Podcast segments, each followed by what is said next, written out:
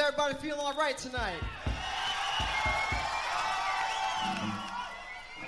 Am I going to be able to jump out there and get wild with you guys or what, man?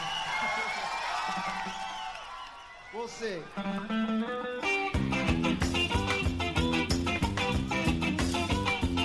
Here we go.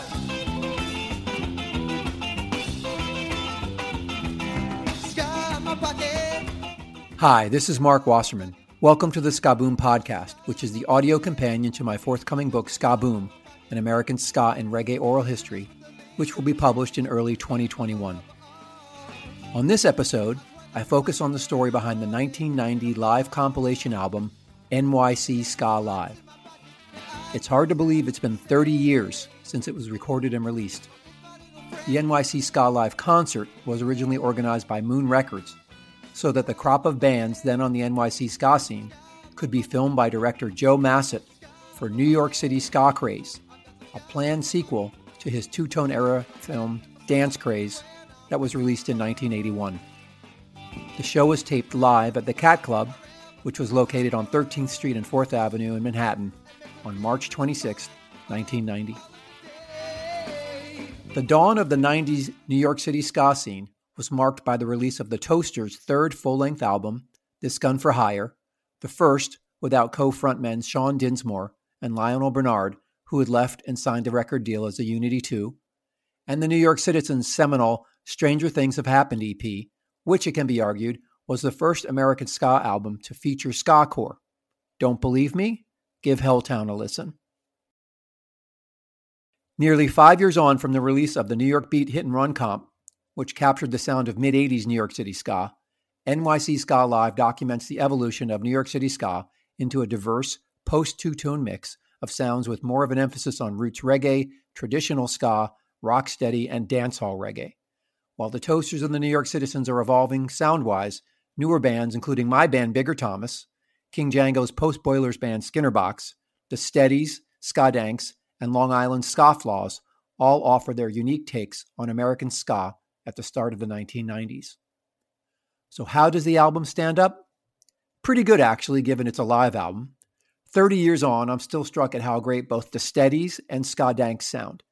The Steady songs in particular are well crafted and have an amazing energy. Check out Just Reflection from the album.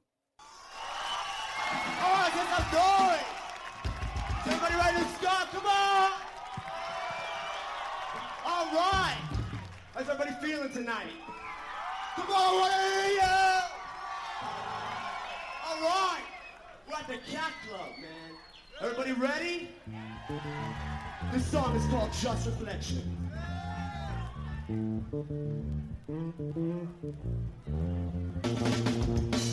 Mr.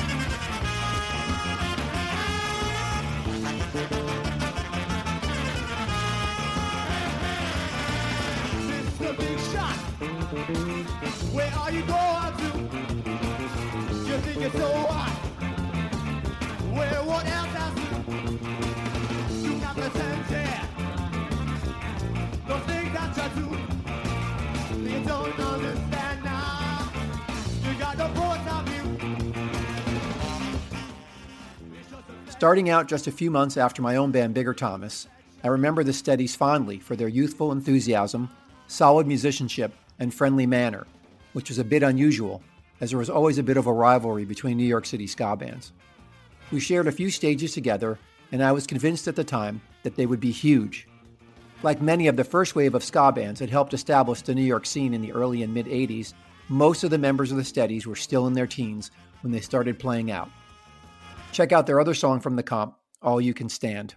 This is all you can stand.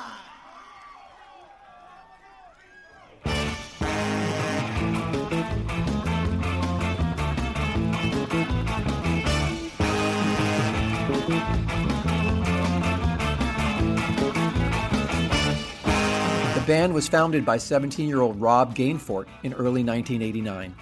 After being told by Rob Bucket Hingley of the Toasters that he was too young to audition as a lead singer to replace the Unity 2, Gainfort was inspired to start his own band. In short order, he pulled together a band of young ska enthusiasts. Having caught the attention of Hingley, Gainfort and the Steadys scored some early big shows that helped them build a following quickly and they impressed at the recording for the comp. Sadly, they did not fulfill their promise, breaking up shortly afterwards.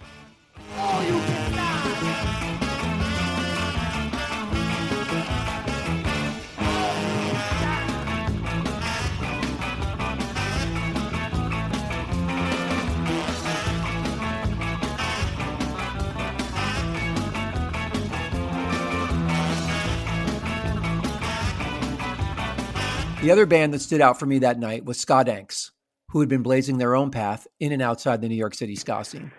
I I remember thinking that it's going to be great that they're going to multi-track record this thing and make a movie out of it. We're doing it for the movie. Fuck it. Because you know what? Our art, our music, we're we're proud of the band right now and we're playing all the time.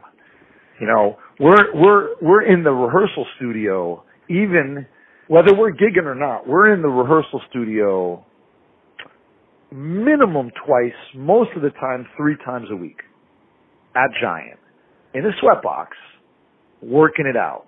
We have a ton of material and a whole bunch of covers that we now play and dance hall rhythms and all these different new influences and we're starting to mess around with other technology and and uh you know keyboard bass and different you know we're starting to emulate even other you know dance hall influences. That's ricky tepperberg the keyboardist of the Skadanks who are featured in my book. Skadanks were beginning to mix hardcore dancehall reggae and hip hop into their sound and were fronted by one rocker t who had become a rasta and wanted to explore the sound and culture of what was happening at that moment in time in jamaican music Skadanks saw being part of the comp as an opportunity to connect with a more traditional New York City ska audience while still embracing the sounds of dancehall.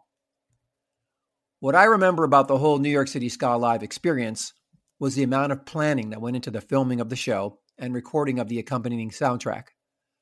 My Bigger Thomas bandmates and I traveled from New Jersey to attend a meeting at Moon Records headquarters in the East Village in New York, where the details about the filming were discussed. We were also presented with waivers, and release forms, as well as contracts which we signed with a certain amount of excitement. Hingley explained that Ian Massot had plans to distribute the film widely around the world, and that with ska breaking out in the US, the finished movie was expected to be exhibited at film festivals and possibly have a theatrical release. We left the meeting expecting big things. Unfortunately, all did not go according to plan. For reasons that remain unclear, Massot pulled out of filming the show at the last moment, and after Moon Records had gone to the trouble of putting together the bill and the expense of hiring a remote soundtrack to record the show. There was a rumor that Massot bailed after skinheads attacked one of his cameramen and equipment was damaged while they were trying to film a New York Citizens show at CBGB's. Nevertheless, Moon Records did mix and release the 14 track album later in 1990. Though the artwork isn't great, the sounds captured on the vinyl and magnetic tape still sound pretty fresh, though my one complaint is the annoying crowd sounds that were dropped in during post production. I have mostly fond memories about the whole experience. Though we no longer had to deal with cameras in our faces on stage, there was still a very large crowd on hand, attracted by the chance to be in a movie.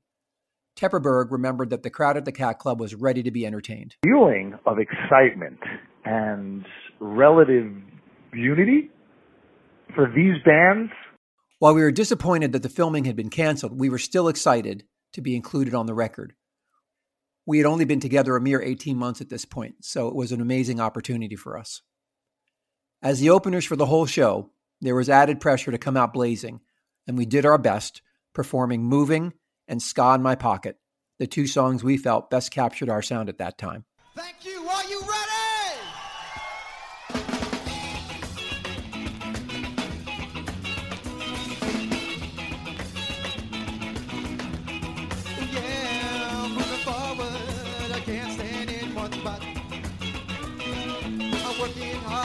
Hold on what I got.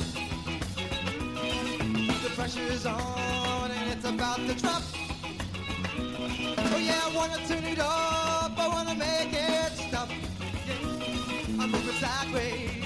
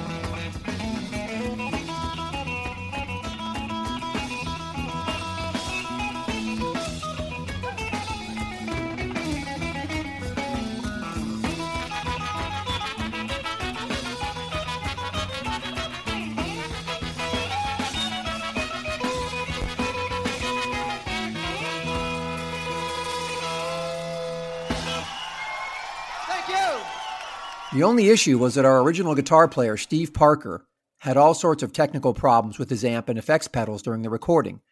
This required us to play the song moving twice. Technical problems continued during the second take, requiring that the whole intro to the song be cut from the actual finished recording. This was a disappointment. Skadanks decided to write a new ska song for the show, hoping it would connect with the crowd. Tepperberg shared the band's thinking about which song to play. you know, but I've been through it before, so are we gonna, and we're recording, you know, we're working on material, are we gonna give, what do we give them for this record? One of our old tracks that we recorded back in the day, no, we say, you know what? We, we should give them one song that's a real New York ska. Because that's what this is supposed to be we should really, you know, really a real New York ska kind of, which is, you know, like uh kind of. I mean, how would you call it? A, a, a New York ska, two tone, where two tone hits a little, you know, a little rock and roll. I mean, Right. You know what? Right? You know, our ska was always had a little, a little something else in it. You know. Um, so we're gonna make a song, a New York ska song and that song came out just as it was as intended. We wrote that song together for the record, for the show, for the video. We thought we thought this was going to be good, intentionally thinking that it would mesh nicely with, if not every band, but the general vibe of what they were projecting. Like that was like us trying to work with the project, and that song is called Just Ska. You know, and Rocker T basically is just kind of he just kind of freestyles. You know, I'm here in my pork pie hat, and you know, he's just talking about Rude Boys and New York Rude Boys. Here's their song, Just Ska.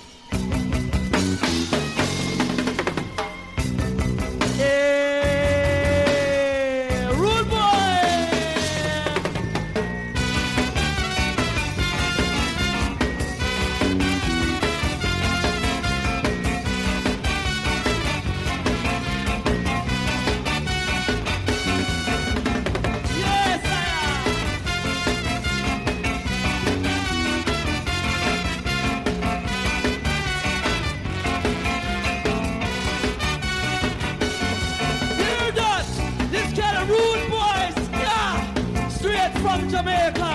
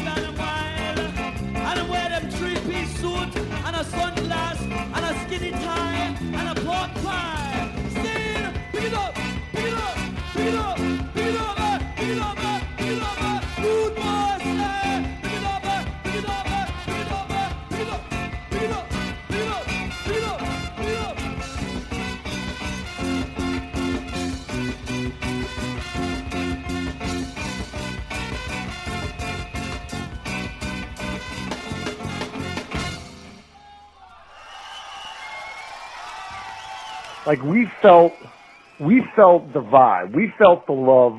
We went on in the middle. We were rehearsed. We were ready. Like we were like, and we played our song,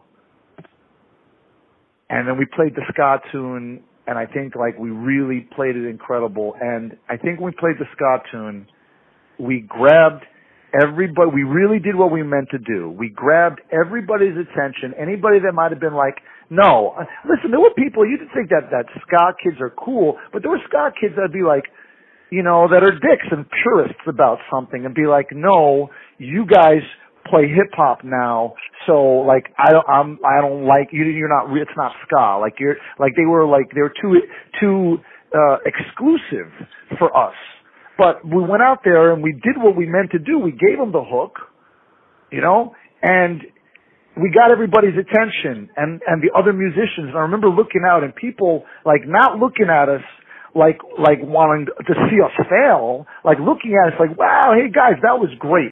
And it was great. And it was a sign that American ska was about to change and evolve in ways none of us could have expected.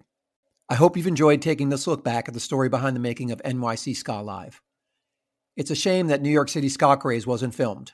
It would have been a great document of a time in American ska that existed before the internet, cell phones, and YouTube. Sadly, the album remains long out of print, though I recently saw a copy for sale on eBay for $50. Unfortunately, it's very unlikely it will ever be reissued, but if you are a fan of American ska, then the record is worth searching for, and a must have that captures the sound of NYC ska, just as ska scenes were breaking out all across the US. If you enjoyed this episode, please consider subscribing to Ska Boom on whatever podcast platform you use. And please keep an eye out for my book, Ska Boom, that will be published in early 2021. Take care.